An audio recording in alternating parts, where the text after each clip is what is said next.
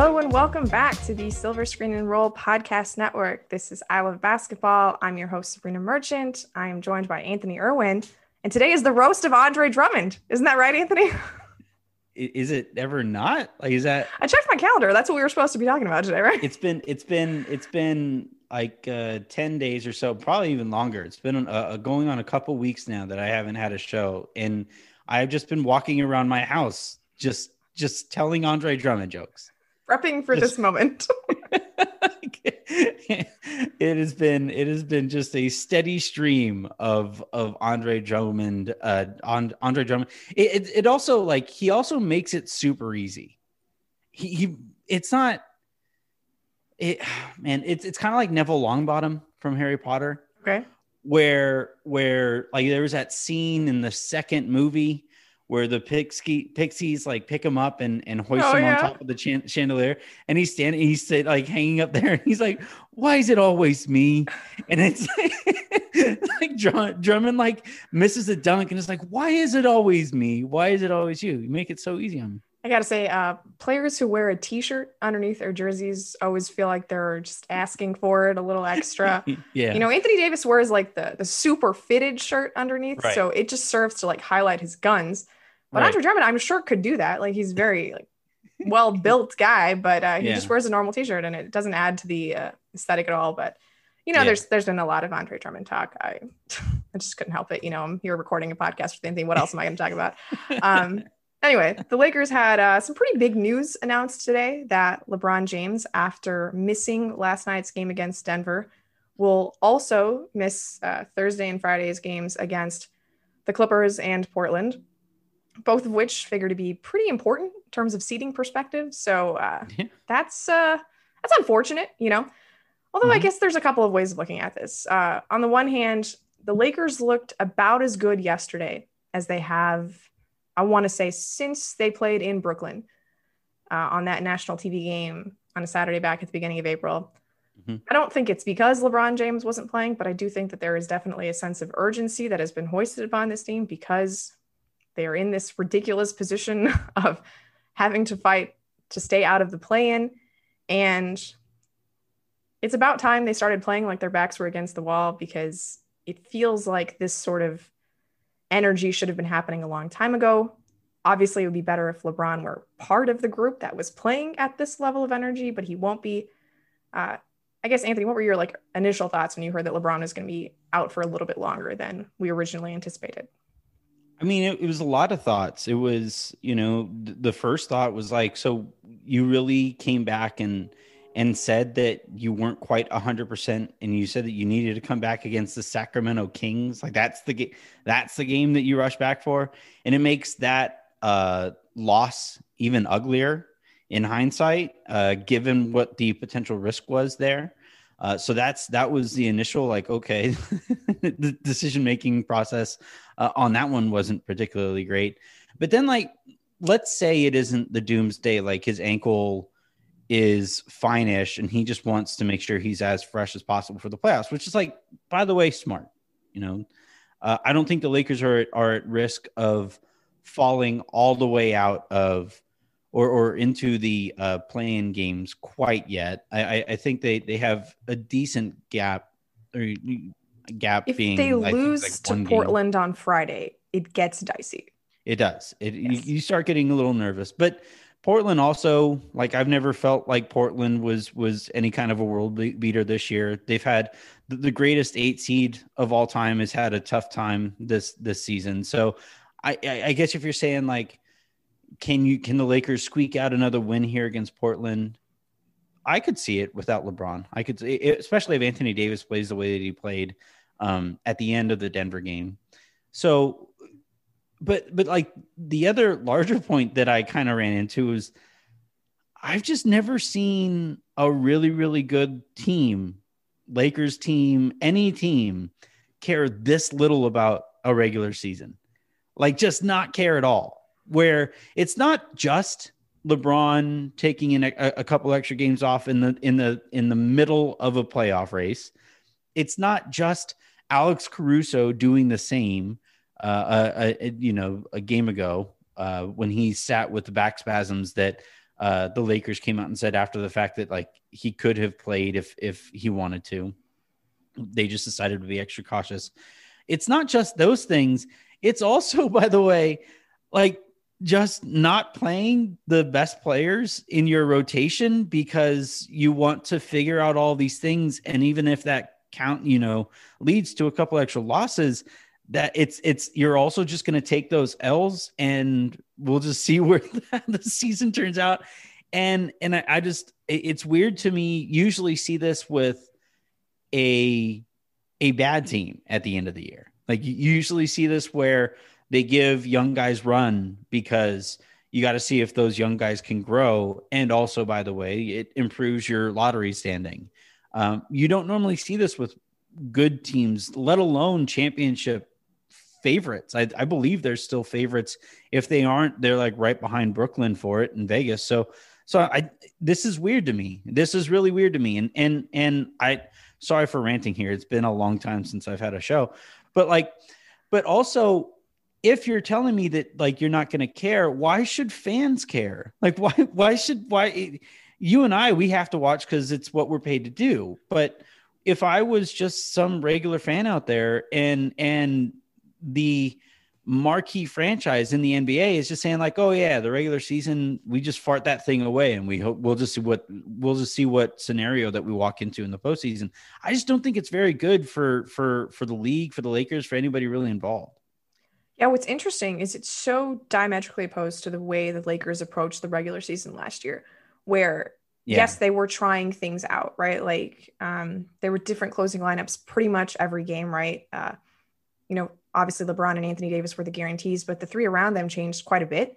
And, you know, we saw Frank Vogel continuously experimenting with new things. Like, you know, when Dion Waiters and J.R. Smith came in, like they got some time in the bubble. When Markieff Morris came in, he got some time. Uh, Quinn Cook was part of the rotation here and there. Troy Daniels was part of the mm-hmm. rotation here and there. Like all of these things were tried at some point, and like Kuzma moved like anywhere from like a two, three, or four. Like all of these different things were worked out, but there was still a certain level of like discipline, I guess, during mm-hmm. the regular season. Like there was a meaningful attempt to try to win games. And what really irks me about this current stretch of the Lakers is that Frank Vogel keeps saying that they're trying all of these different combinations in the interest of winning Except- games right now no, no, that is not what's happening. right. This group is not constructed to win games as as personally designed. Like last year, there were two guys on the Lakers who were guaranteed anything, right? It was like Frank used to say, we have two starters. Mm-hmm. LeBron and Anthony Davis, and everybody else is sort of files in. And like that was, you know, mildly incorrect because like JaVale basically started all the time. Mm-hmm. Danny Green basically started all the time. But those were the only two guys who were guaranteed anything regardless of their level of play, right? Like Danny Green started every game he didn't close a lot of them because right. if he wasn't good enough, that wasn't happening. Uh, JaVale went like entire playoff series without playing. Exactly. Like even during the regular season, you know, like Alex Caruso found his role mm-hmm. in and out based on like if he was giving them enough on the offensive end. Like everybody on the team, their role was commensurate with the level of energy and production that they were supplying on a regular basis. And that just doesn't seem to be the case right now. like mm-hmm. Ben McLemore gets beat repeatedly on defense he just over and over. Backdoor right now, like while we have been talking, he turned his back around, and I personally beat him backdoor. It was the craziest thing. Yeah, I, I don't know if it's just that the Lakers have fewer options right now, or there is just this enormous time crunch. But like, yes, you want to figure out which lineups are going to work in the postseason. I don't think it's that beneficial to be playing Ben McLemore all of these minutes without Anthony Davis and LeBron James because. Mm-hmm when is he realistically going to be able to hang in a playoff game unless those two guys are covering up his defensive mistakes, right? Like, I don't want to get into the Drummond thing again because, again, I feel like we have enough of a book on this. Like, it, it looks weird when he plays but, next to Anthony Davis. Is, though, no, like this is this is to your point though. You would think you would think that we have the book has been written. We are on book seven of yes. this, this this series. Stick we, with the Harry Potter metaphor. We know we know exactly how this is going. We're in the epilogue of like, you know, and and and yet no, like to your point, he's it feels like he's been kind of promised something and and and it doesn't matter how bad you're playing, he's gonna start. Like I I'd be maybe, you know, all of this is moot and Marc Gasol comes out and he starts the next game because like this is it has become so obvious that that guy is is a better fit and just a better basketball player than Andre Drummond is. And and you know either either that or your point is is still really strong in that it doesn't it it hasn't been an, a meritocracy. It's it's been like uh, a, a or or it isn't one until it absolutely has to be one and they try to win a game for like 5 minutes of the 48 minutes of that game and and more often or not more often than not but far more often than we would like that those 5 minutes haven't been enough time to go out there and actually win that win that basketball game so so yeah i, I like while i'm sure listeners and while i'm sure readers and i know my twitter followers are sick to death of me talking about Andre Drummond. But so long as he continues to play, while it is super obvious that he isn't good enough there, then I, I just I don't know what else we're supposed to talk about other than like, all right, I'm just gonna ignore this dude.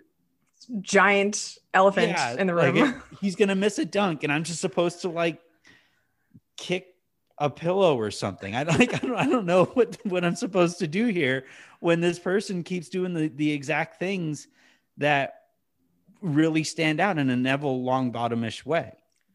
And I think there, you know, is obviously some context about how this regular season is just unlike any other that a defending champion has had to go through, right? In terms of the shortened off season and the compressed schedule and just all of the pressures that are on the players at all times in terms of the health and safety protocols. Like it is it has been a hard year to have to play through. And I get that. And that would understandably sap some of the energy that you're able to bring to the basketball court. So I totally understand why this particular Lakers team doesn't look as energized as last year's. Like there's mm-hmm. championship hangover, all of these factors play into it. But it's so much worse than even that baseline would suggest, right? Yeah. Like to think that LeBron basically circled the Kings game on his calendar as an example of, you know, we're we're losing a lot of winnable games here. Maybe it's time mm-hmm. to just come back, sneak in a good win, and then like, you know, test out the ankle again for another week. Like that didn't even work because they took that game against the Kings so damn unseriously. like, right. I I mean, I spend a lot of time watching the Kings and every time they have played without De'Aaron Fox, it has just been like a crime against the sport of basketball itself. and for some reason, that still worked in the fourth quarter against the Lakers. And then, like you mentioned, well, you know, the Jones played incredibly. I just oh wanted to point that out.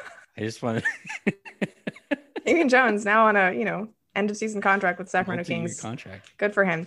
But I got my 15%. For those of you wondering, I did. I am his agent now, and I got 15% of that deal, and I'm living significantly better than I was six weeks ago. Hey, you guys are all waiting about Anthony's new announcement. Like, there it is. it was worth it. It was worth every second of it. Yeah, and you mentioned the meritocracy thing, right? Like, uh, only playing Marc Gasol when like the situation absolutely demands it. Like you mentioned the five minutes, those that he played in the fourth quarter against the Knicks when the game had just gone haywire for the first three quarters. He only plays against Toronto because Andre Drummond had his big toe stepped mm-hmm. on and he wasn't available for that game. Seeing how well he played against the Raptors and then deciding consciously the next time that you play the Raptors to not go to the same formula right. is a choice, is a really, really right. weird choice. Right. Well, it was even worse because in the game before the Raptors, because he didn't play at all against the Raptors, right? Do I have Correct. that right? Because I will game... say that I did not watch much of the second half of that game because it was it was it was just really hard. Well, but that's that's exactly it though. That's exactly what we where, where I kind of started this conversation is like eventually if all you give off regarding the regular season is apathy, guess what fans are going to feel about the regular season?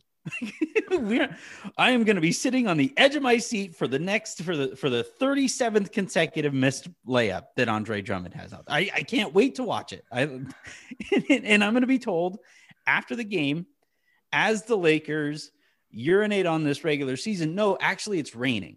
You know, like what what what are we supposed to do with this? And again, it's it's not all Drummond's fault, right? Like I think no, it's not. The You're fit right. between Andre Drummond and AD is about as bad as it could possibly be between two bigs. Mm-hmm. Like we talk about basically every time you see a big in the league that like is having a difficult time finding an ideal front court partner, like it'd just be great if he had another big next to him who could stretch the floor, who could cover up for him defensively. Like Anthony Davis is the key that makes every single front court dynamic in the league work. Literally every single one. Mm-hmm. Like, oh, Montrezl Harrell can't adequately cover the rim, put him next to Anthony Davis. All of a sudden that, that. solves itself out, right? Like JaVale McGee, Dwight Howard, typical paint bound centers who can't really do anything. They still look good next to Anthony Davis. Everybody looks good next to Anthony Davis. I can understand why you would think, let's bring in a new guy. He'll look good next to Anthony Davis.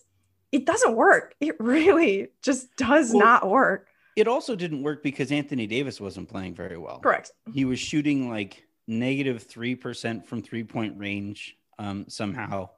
And uh, like Lonzo Ball on Marvel Night numbers.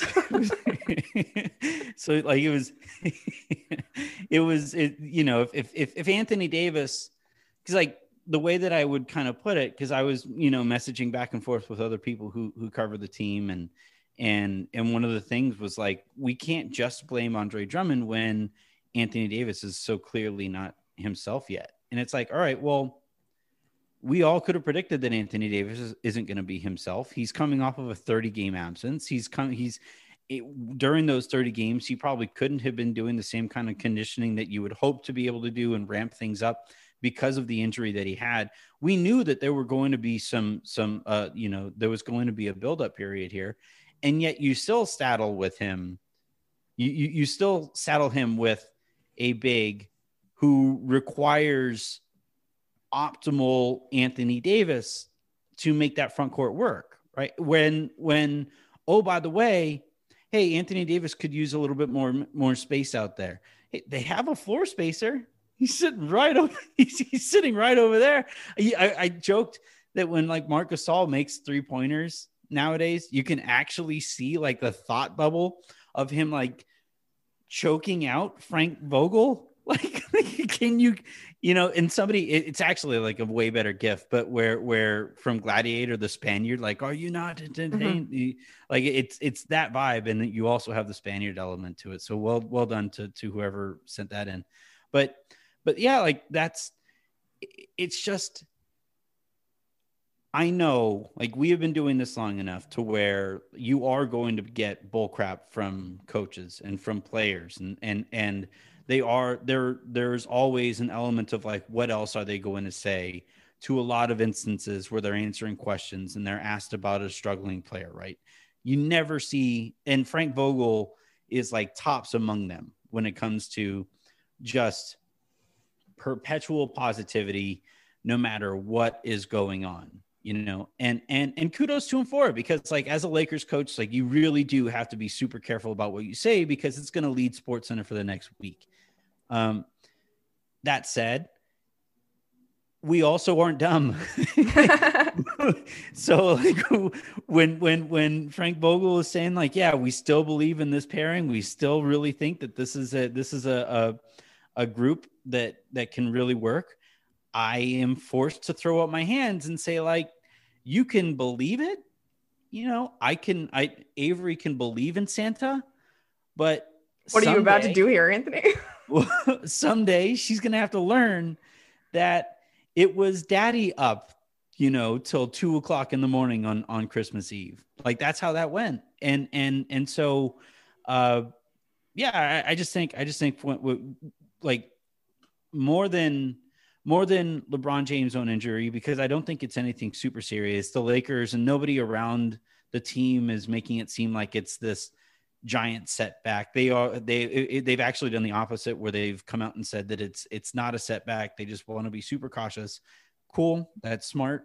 It's going to be a long playoff run. They are going to have to go through four good playoff teams uh, in, in order to win this championship. So that's fine. Uh, but but yeah, I, I, think this year all that we have gotten, especially after the Andre Drummond signing, is is them just constantly telling us this season doesn't matter this regular season doesn't matter and and it doesn't even matter in like the sense of because last year I thought the Lakers were really smart about the, the the, regular season. They did stick with Rajon Rondo, and they did. I was about to... to... say that's the one thing that came to mind when you said that like Frank keeps telling us this is a combination he likes. Yeah. Well, I've heard that before actually. Yeah. and and that's fine. And but like even there though, like in big games, in big national TV games, Rondo would play noticeably better. It still wasn't postseason Rondo, and all of those things, but there were at least flashes of it working. There were there were some moments where you could say, like, "Oh, I could see kind of what they're going for here." Uh, there haven't we haven't gotten that from Drummond. We we haven't gotten, and we have gotten so many flashes to, to the point where it's not we can't even call it flashes. It's just like the light is on when Marc Gasol is out there. The the and and so that's kind of where where where we're at. Right. And there was reason to believe that the Lakers would need a player of Rondo's skill set in the playoffs just based on what playoff basketball requires. Like you need multiple ball yeah. handlers, you need somebody mm-hmm. who can organize the offense. There is no reason to believe that the Lakers need another big plotting center in the playoffs yeah. because again, we've seen this team at its peak and it does not involve that kind of player on the floor. Everybody talks about how great Dwight was in the Denver series. Crunch time of those games, it was still Anthony Davis at the five yeah. closing out the Nuggets. So although I I know I, you brought it up, I thought the same thing in terms of the Rondo Drummond comparison. I just don't think it's absolutely fair to think of it that way, especially when Rondo has the pedigree of like being national TV Rondo and having won a championship. And Drummond came from Detroit, where you and I probably did not watch a lot of him and had different expectations of what he could be. And again, none of this to say that he's a bad player. I think you put him on the second unit, like playing next to Markieff Morris, and there's a way to make this work. I do believe there's a way to make it work. Would, I don't would, think it's the best way of optimizing Lakers resources. I don't think that's the case.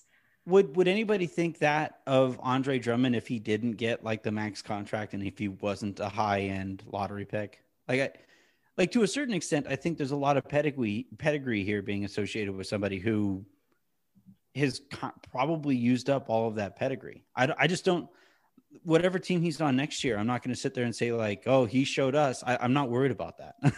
I just, I don't, I, I, yeah, I'm not worried about know. it either. I just, I also think that there's obviously this ego managing game that Frank Vogel has to engage in, and the Lakers yeah. obviously gave him some promises that are not looking great in hindsight. But it just uh, is unfortunate that we've come to this point because, yeah. you know, the Lakers were actually pretty pretty fun to watch against the Nuggets yesterday, and a, a lot of those minutes came when Andre Drummond was not on the court.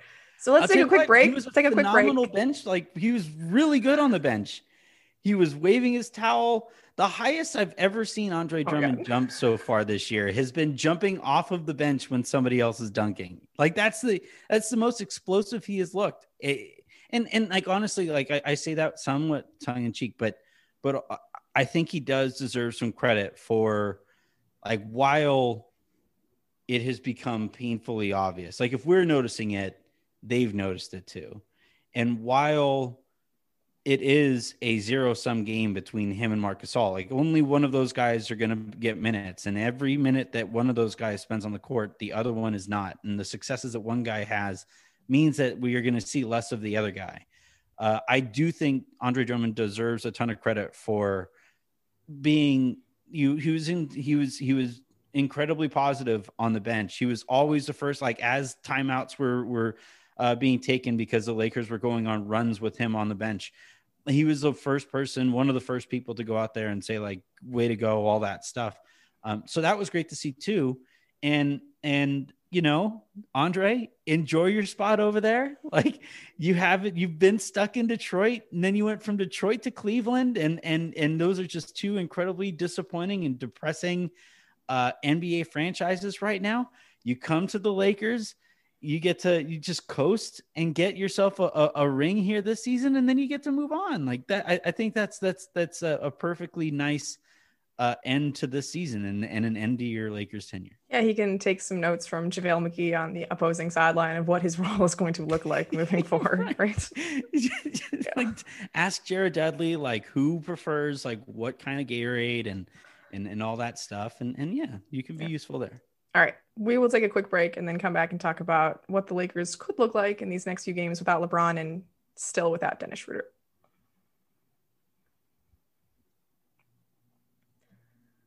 All right, we're back to talk about the Lakers, who are currently set to face the Clippers on Thursday, the Blazers on Friday, the Suns after that, and then a nice little reprieve against the Houston Rockets, which I'm already like getting way too excited about considering it's four games away and it might even just be as bad as the Kings and Rockets, right. the Kings we and Raptors games. But yeah.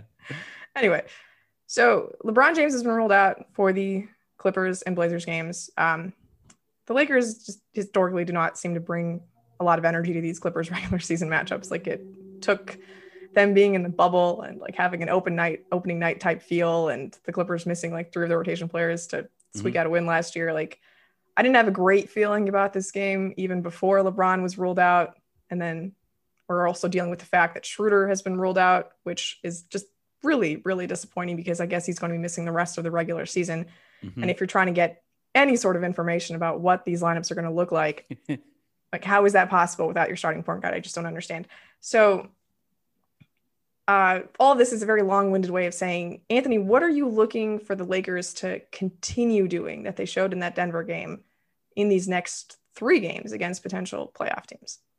Not caring. Um, okay. you know, they did care yesterday. They really they did. did. did. Uh, no, I, I thought Alex Caruso was incredibly loose with the basketball early in uh, that last game against Denver. I thought he was anticipating guys being in certain spots and throwing the ball to spots when like part of why Jokic and LeBron and you know the, the, the great uh, passers in the history of, of, of basketball, like part of why they can pass the ball to space is because teammates are anticipating that they are getting ready.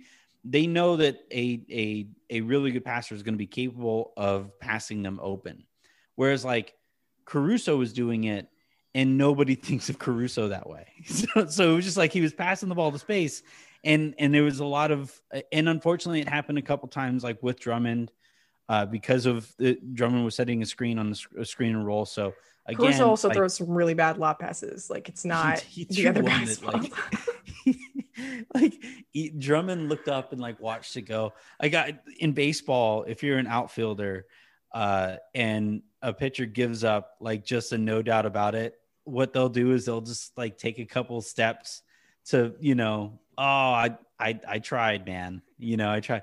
And one of my favorite ones of all time was Yasiel Puig just like not moving. I forget who threw the. It was probably Greinke, given how much those guys hated each other. But Greinke gave up a bomb or something like that, and Puig didn't move and and Drummond did that same thing where he just like looked up. He's like, "What? Yeah. Have you seen me jump this year?" Uh, so so yeah, I think um, I, I think watching Caruso learn a little bit more about what he can and cannot do as a, as a primary ball handler in those spots is going to be really interesting. Uh, I think it's it's going to be really beneficial to Anthony Davis because uh, it, he was really starting to figure out before he got hurt the first time how to handle these double teams and how to you know force these teams that were putting themselves in a tougher spot like how to take advantage of those double teams and early on since he's come back from injury he resorted to a lot of those bad habits where he was just kind of turning and jumping and hoping to find somebody open while he's in the air Whereas I think he's starting to do a better job of understanding, okay, the, the rotation came from over here. This is where this pass is going to go, whether it's for an assist or for the hockey assist or whatever. So uh, I, I think for both of those guys, learning to be better facilitators that actually wind up helping the Lakers in the long run, especially if Schroeder is out longer than the 10 to 14 days because of these protocols. Yeah. And I do think that, I mean, bring it back to Marc Gasol again. Like the Lakers just don't have enough shot creation without LeBron James and Schroeder on the court. He's not going to play in this one, and I'm going to yeah, lose my he, mind. What's interesting is it's kind of a perfect matchup for him to start against because that first time that the Lakers played the Clippers, he was starting against Serge Ibaka, and that's a pretty bad matchup for him because mm-hmm. Serge spaces the floor, spreads it out, and this is like straight up coming off of the offseason Marc Gasol, not in the shape you would expect him to be, and it was a lot of running around for him. And he didn't look very good. And like being matched up against Zubac is a much more pleasant place for yeah. um, Marc Gasol to be. Uh, of course, I'm sure Frank could just see it as, oh, they're going to bring DeMarcus Cousins off the bench and we can put Marc Gasol in that matchup too, which sure. Uh, but yeah. I don't want to see Trez playing against DeMarcus Cousins. That's going to be really weird too. Mm-hmm. Uh, but yeah, I do think that like the Lakers need some of that just offensive organization that Marc Gasol provides. Um, yeah. Because like you said, they don't react to passes when Alex Caruso throws them, right? And Talen, God bless Talen, is just a little bit too wild to run an offense against uh, a yeah. defense like the Clippers. I mean, as, as delightful as it is to watch him just throw up these off-angled layups and My goodness, the end of that game was something else. The fact that even Talen was like a little shook about what had happened showed you just the ridiculousness of yeah. what he had tried to attempt. But I do think that like there just has to be some sort of point guard on the floor at all times. And I, I don't trust that Caruso can handle like the level of ball pressure that some of these defenses can provide, like the Suns or the Clippers. And that's kind of where you need somebody like Gasol just to get people organized. And like we were talking about earlier, um, in terms of getting Anthony Davis reacclimated, he just seems so much more willing to attack the paint when he's the center. Like mm-hmm. it was almost instantaneous in that fourth quarter where like he settles for a three point jumper when Drummond's in the game. The very next possession, he's like just mauling Aaron Gordon because there's nobody behind the basket, right, to provide that right backline defense. So if the goal of the game here is to get Anthony Davis back to the playoff level AD that we had last year, I think you have to optimize those situations and make him more comfortable by playing him more with Marc and even Trez because Trez mm-hmm. at least his speed makes him a threat like further out on the perimeter. The other one, uh, I'm hoping, like I'm hoping sometimes, like you know, whether for me growing up, I had a uh, a, neighbor who lived close by, and and whenever we played against each other in in any kind of a game, like it just felt like a bigger game, and I I was able to get focused and stuff like that. Markieff needs to turn things around, and yeah hopefully seeing his brother or even swapping brothers if that's what yeah. it takes uh like you know i he just hopefully seeing his brother and and and you know just getting better at basketball and making threes again like that that would be that would be a a, a welcome sight because like one of the things that that I think the Lakers went into the season with was was kind of anticipating the fact that they can rely on Keith in, in the postseason the same way that they relied on him last year, where uh, he's not a perfect player, and there are going to be some some stretches. Like one of my favorite plays in that Denver game was Doris Burke. Like she saw that Keith uh, got the switch because uh, THT was going to be matched up against Jokic, and and and and like Chu keeps credit. He goes out there and he switches beforehand so that he actually has a, a chance against it. And then Jokic just scores against him like he was. It was like even... a moonshot jumper though. Like I don't know what player you're talking about. Yeah, and but I mean like you force Jokic him into that at least. Yeah. Well, like Jokic makes enough of those to where like I don't even know if you would say like oh he forced him into a bat. Like Jokic just makes. At least he didn't get to the basket. Like what else are you supposed yeah. to do here? yeah.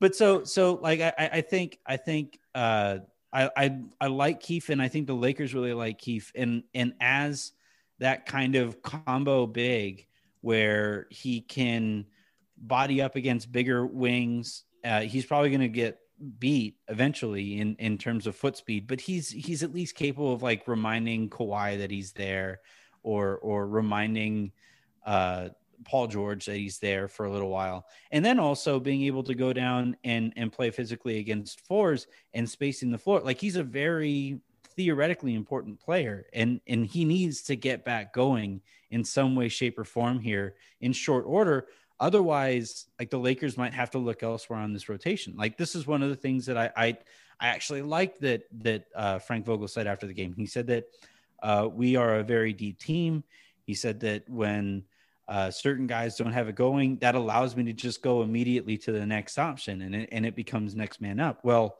I don't think the Lakers are very well situated if they have to go next man up because Markieff Morris can't make threes anymore.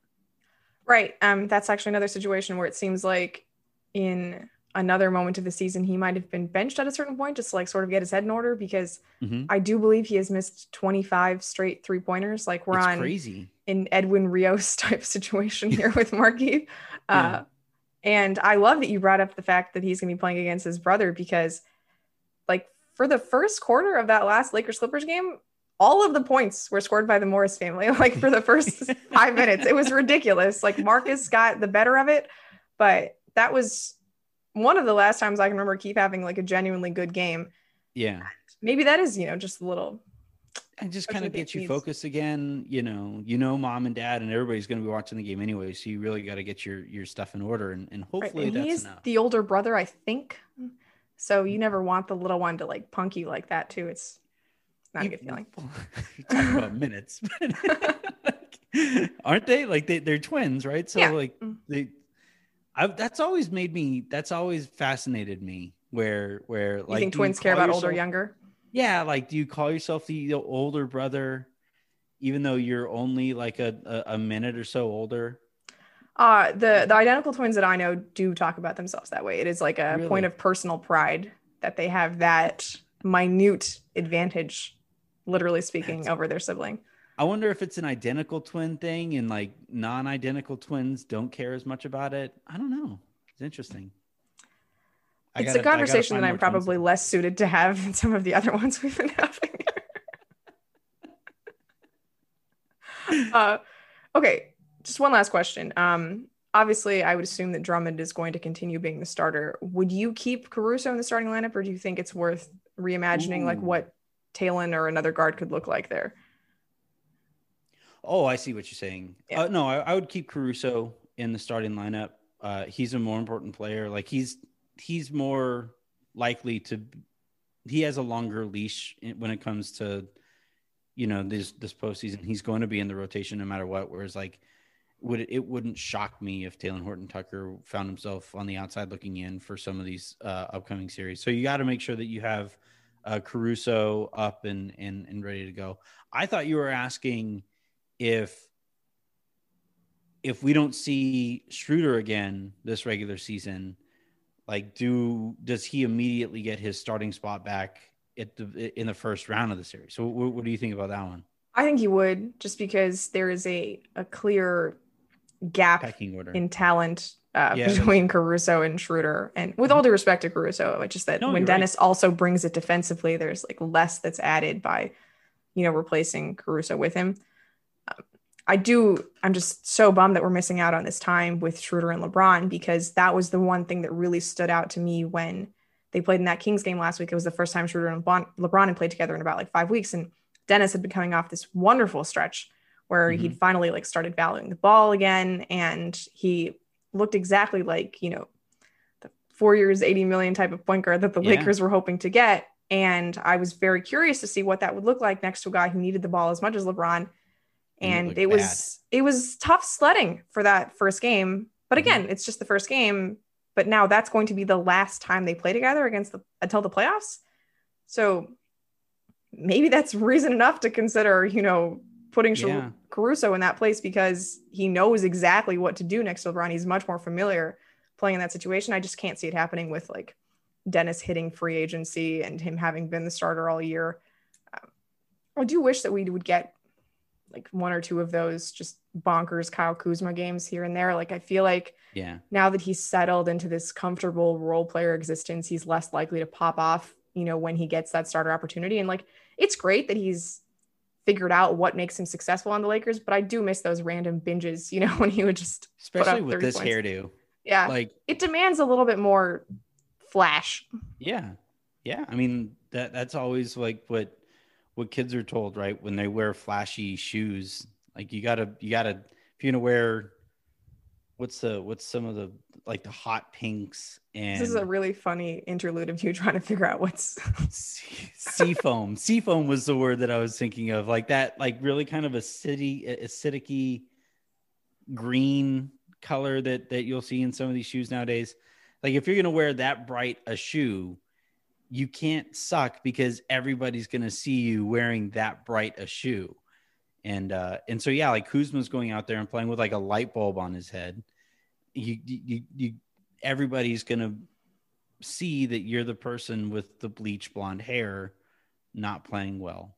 But he's I I have no I have no qualms with Kuzma this year. I thought I think he's been like legit good. Yeah, uh, it's it's funny because like I watch a lot of games with my dad and he's he's not a big fan because it's hard for him to shake his like original impressions yeah. of what Kuzma used to be. And I get that. Um, and then like it just so happens that he'll be having the discussion and then Kuzma will just throw the ball away and yeah. fall behind Michael Porter Jr. on a fast break. And it's just mm-hmm. all right, Kuz, like I know you're better than this. yeah.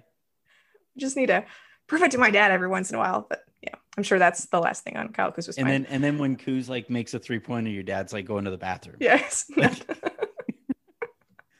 or even better, like you're like, see, see, he made the rotation. I wasn't. Why would I watch the backs? I'm Luke Walton. I don't. There's no backside to any of this stuff. Yeah, it's a it's a constant battle trying to get my dad to like the players that I do. Um, it took me about a year and a half of KCP, and I'm not even sure that we've like maintained that level of appreciation because Kenny goes through his lulls. time like KCP goes on a fast break, it's just the Merchant family like collectively holds their breath. what is going to happen? And then and then he does something wrong, and you know that you could feel your dad's eyes on your on your head. Like he's just just absolutely turning on the bright lights of the because I know I know the judgmental parent. Uh like you told me he was good. Like yeah. you you told me this was where we were at. Nope. No, he was he was he's less than that. Well, anyway, on that note about disappointing parents and showing that we don't care about this regular season feels like a good place to stop, doesn't it, Anthony? Yeah. yeah. yeah. All right. Well, this has been I Love Basketball on the Silver Screen Roll Podcast Network. I'm Sabreena. That was Anthony Irwin. Make sure you are subscribed to this podcast feed on iTunes, Spotify, Stitcher, Google, wherever you choose to listen to your podcasts. And we'll be back tomorrow. Yeah, yeah, yeah,